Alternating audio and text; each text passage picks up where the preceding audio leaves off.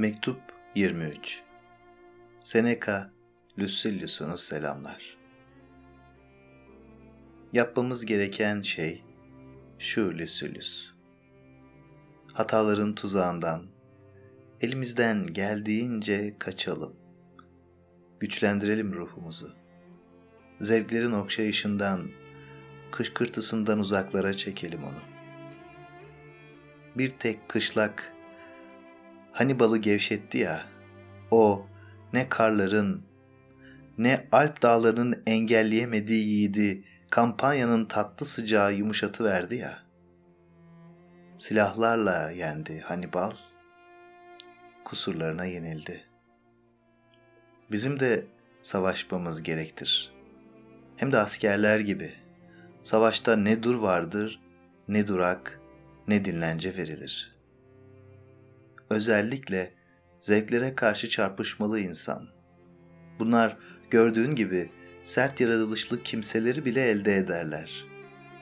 Eğer bir insan nasıl bir iş yüklendiğini bir düşünse, zevke, gevşekliğe hiç ödün vermemesi gerektiğini bilir. O sıcacık kurnalarda işim ne benim? O kuru, o yakıcı havanın bedeni bitkinleştirdiği halvetlerde.''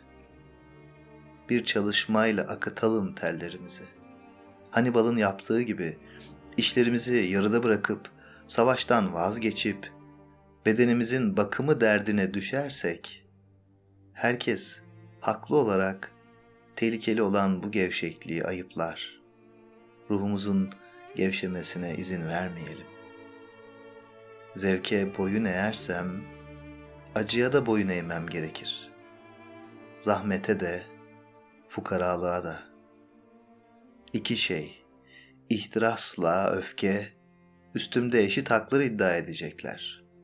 Bu kadar çok ihtiras beni dört yana çekiştirip duracak, daha doğrusu paramparça edecek. Ama ortaya özgürlük konmuş ödül olarak. Bu ödül için çaba harcayacağız. Nedir özgürlük diye soruyorsun hiçbir şeye, hiçbir zorunluluğa, hiçbir türlü duruma köle olmamak. Kaderi eşit şartla savaşa çekmek. Ondan daha güçlü olduğumu anladığım gün hiçbir şey yapamayacak bana. Yüreğini kemiren her ihtirası at içinden Lucilius. Başka türlü sökemezsen onları, onlarla birlikte yüreğini de koparıp atman gerektiğini bil. Özellikle zevkleri kov içinden. En büyük düşman say.